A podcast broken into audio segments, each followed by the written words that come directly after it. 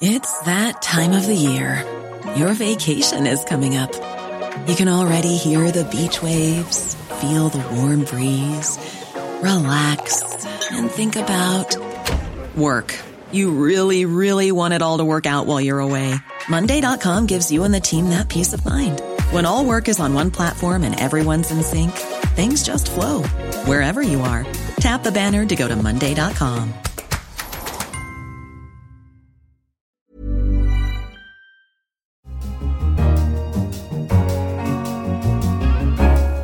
Hello, I'm Helen Joyce, the finance editor of The Economist. Welcome to Money Talks. Coming up in the programme, is India's economy on the right track? Like the economy, you know, the trains work ultimately. They're not great, but the trains do work. You know, that's why I compared the Indian economy to, to the trains. You know, it's kind of underwhelming in a way, but it, it gets you to where you need to go. And how is the mobile phone industry boosting Vietnam's economy? The provinces that Samsung has invested in have gone from being sort of a couple of the poorer ones to some of the wealthiest in Vietnam, and the spillover effects are really sort of helping to catalyse growth in Vietnam's regions. First, stock markets around the world are having a wobble. Shares in tech firms fell, and the markets threw what some are calling a tariff tantrum after Donald Trump sparked fears of a trade war.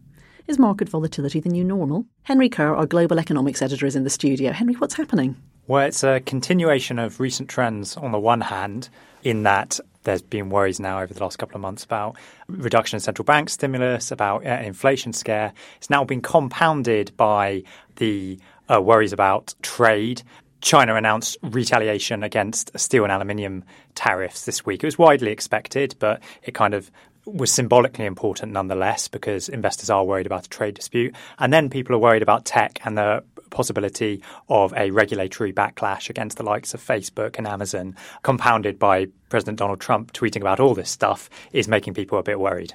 So, generally, did you think that investors are kind of overshot in their enthusiasm and are now starting to see what might have been things that were there already, and then it kind of goes into a feedback loop, or what? Well, if you cast your mind all the way back to the election of President Donald Trump, markets initially kind of turned down and then they rebounded strongly. And there was this debate for a while, you know, are we going to have good Trump or are we going to have bad Trump? And good Trump was seen as deregulation, tax cuts, and so on.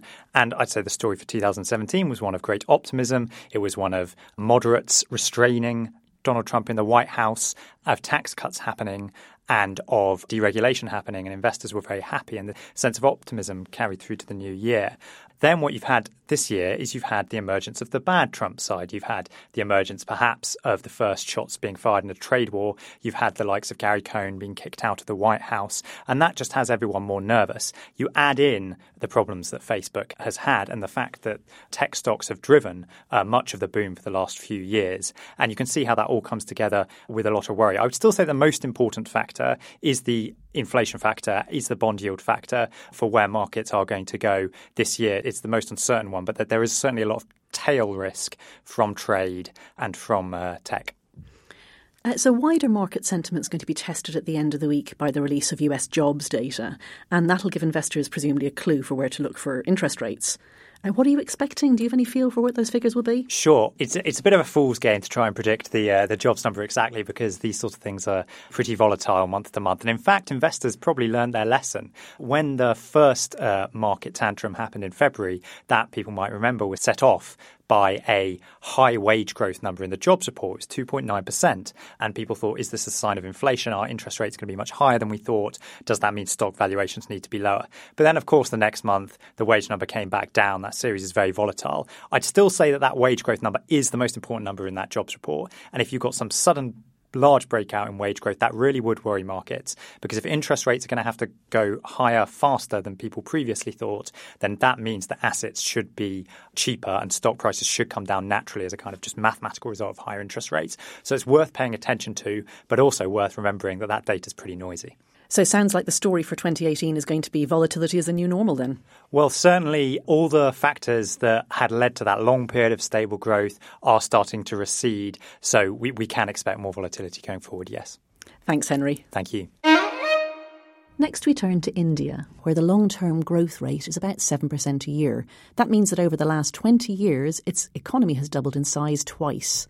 After a blip last year, can it pick up speed again this year? Stan Pignal, our South Asia business and finance correspondent, is based in Mumbai. Hi, Helen. Stan, what happened last year? So, two things happened uh, last year. The first one actually happened in late 2016, and that was demonetization, uh, which was this kind of odd economic experiment that India did, where overnight it cancelled 86% of all banknotes in uh, an economy which, which still runs essentially on cash. And it took several months for the economy to get back to normal. It was probably already slowing down a bit before that, and it took many months for the economy to come back. And just when it was getting back to normal, uh, there was a new tax, the goods and services tax, which really kind of revolutionized the indirect taxation in India, and it replaced uh, hundreds of, of local taxes in different states and, and nationwide taxes into a single value added tax. So it's, it's taken a long time for businesses to adapt. That seems to have happened happened now, and for the first time in, in the last quarter, so in the in the, the three months to December,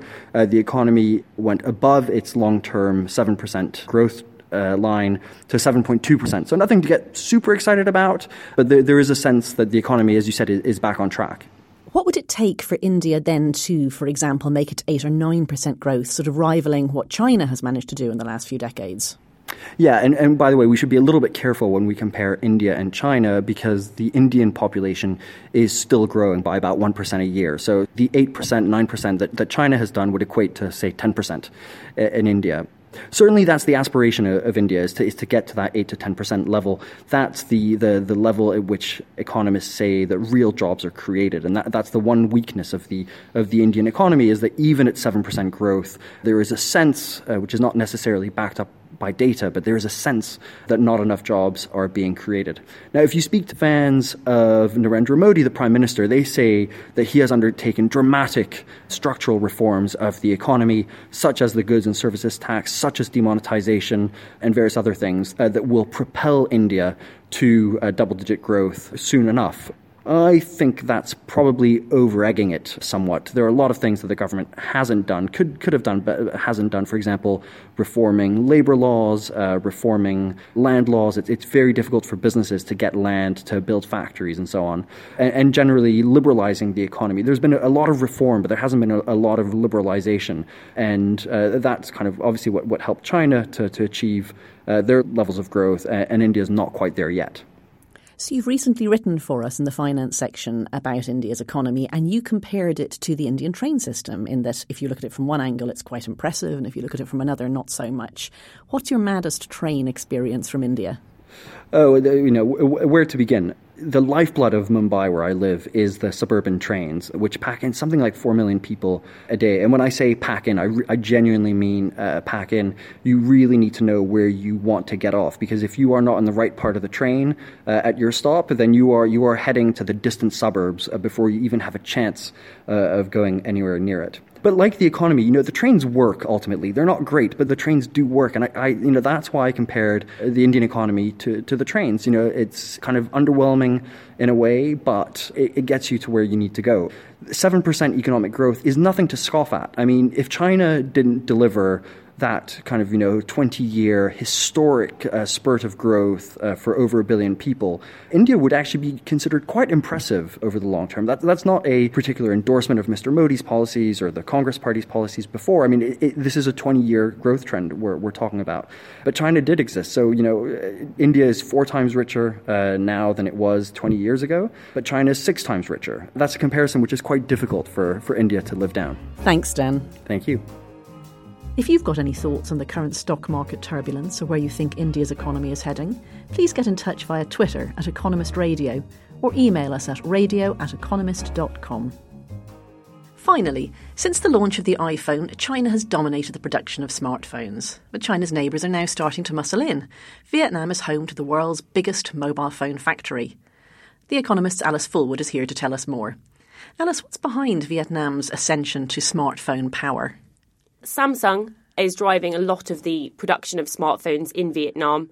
The statistics authorities in Vietnam estimate that 98% of smartphones produced there are Samsung products. And this trend really started happening when Vietnam ascended to the World Trade Organization in 2007. That was when Samsung made their first investment in Vietnam in a small factory, but they've since invested almost $20 billion and now they produce most of their mobile phones in Vietnam. So, give us a sense of the scale and the importance of Samsung then for Vietnam's economy. Right, $20 billion is a lot of money for any economy, especially Vietnam, which is relatively small. Samsung is now uh, very important as a share of Vietnam's economy. In 2017, 25% of Vietnam's exports were Samsung products. Uh, this is mostly smartphones, but also things like televisions and washing machines. So they now are producing sort of a lot of their goods in, in Vietnam, and that has sort of really helped catalyse the local economy. Uh, the provinces that Samsung has invested in have gone from being sort of a couple of the poorer ones to some of the wealthiest in Vietnam. And the spillover effects are really sort of helping to catalyse growth in Vietnam's regions. Is it a bit risky to have so much of your economy dependent on one company? I mean, I think of Nokia and Finland, but of course, Nokia is a Finnish company, but still, Nokia rose and fell, and Finland's economy kind of showed that effect it has been quite risky, um, and Vietnam's economy has reflected that. In early 2017, when you had the Samsung Note 7 scandal, which was when Samsung smartphones started sort of blowing up, they had to do a global recall of those products. Vietnam's economy actually grew incredibly slowly, sort of less than 5% in Q1, um, but accelerated sort of 7.5% by the end of the year as Samsung revamped production. Uh, so the company is having a pretty profound impact on the sort of fluctuations in the Vietnamese economy. But for the most part, it's helping to catalyse growth faster than it would have been otherwise. So it's still been a good idea for Vietnam to attract that investment from Samsung. I presume it's hoping to attract other companies to cluster around it or to move out of that one particular niche. Vietnam has been an extremely attractive destination for foreign direct investment over the past 10 years, particularly from Korean companies. LG is also there in, relatively large presence. Um, a lot of those companies sort of make things there. Apparently, sort of up to 100,000 Koreans now live in Ho Chi Minh City in southern Vietnam. When you walk down the streets there, uh, all of the shops sell sort of Korean uh, skincare products to cater to those clientele. So the, the relationship between those two countries has become very uh, sort of ingrained. It's not just Samsung. Half of Vietnam's foreign direct investment over the past 10 years has been Korean companies. And it's not exclusively just smartphones either. It's a lot of sort of processing technology and sort of things like uh, chips and things as well. Is this one of many links that Asian countries are making between them and their supply chains, maybe bypassing China a bit? Yeah, so it definitely seems as though the sort of Samsung investment and Korean investment in Vietnam is a sort of hedge against sort of China's dominance in the region. Uh, for the first time in 2017, Samsung actually produced more revenue from its manufacturing subsidiaries in Vietnam than in China. And this sort of feeds into the sort of broader trend of Korea trying to diversify its geopolitical risk. So when President Moon was visiting Vietnam uh, last week, he sort of highlighted that he was trying to improve relations between Korea and Southeast Asian economies as they sort of rise in importance. Korea is the fourth biggest economy in Asia and it is a power in the region in its own right. And it now appears to be trying to exert that, particularly with US influence dwindling in the region. Uh, China is acting with a bit more impunity. For example, they put a boycott on Korean goods last year after they did a joint military exercise with the US. So I think Korea is possibly encouraging these links uh, to sort of help hedge against Chinese hegemony. Thanks, Alice. Thank you. That's all for this episode of Money Talks. For more, pick up an issue of The Economist or visit our website at economist.com. I'm Helen Joyce. In London, this is The Economist.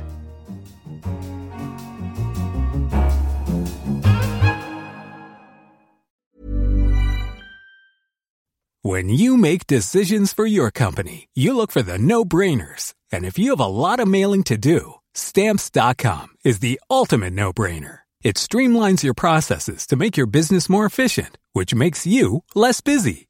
Mail checks, invoices, legal documents, and everything you need to keep your business running with Stamps.com. Seamlessly connect with every major marketplace and shopping cart. Schedule package pickups and see your cheapest and fastest shipping options from different carriers. With rates up to 89% off USPS and UPS rates. And with the Stamps.com mobile app, you can take care of mailing and shipping wherever you are. Make the same no-brainer decision as over 1 million other businesses with Stamps.com. Sign up with Code PROGRAM for a four-week trial, plus free postage and a free digital scale. No long-term commitments or contracts. That's Stamps.com. Code PROGRAM.